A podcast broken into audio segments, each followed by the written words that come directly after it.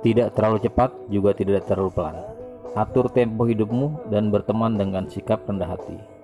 Berjumpa kembali dengan Pak Up dengan segala urusan yang semoga bermanfaat. Yuk kita mulai bahas dan kalian bisa dengarkan baik-baik. Ambil hikmahnya jika itu perlu.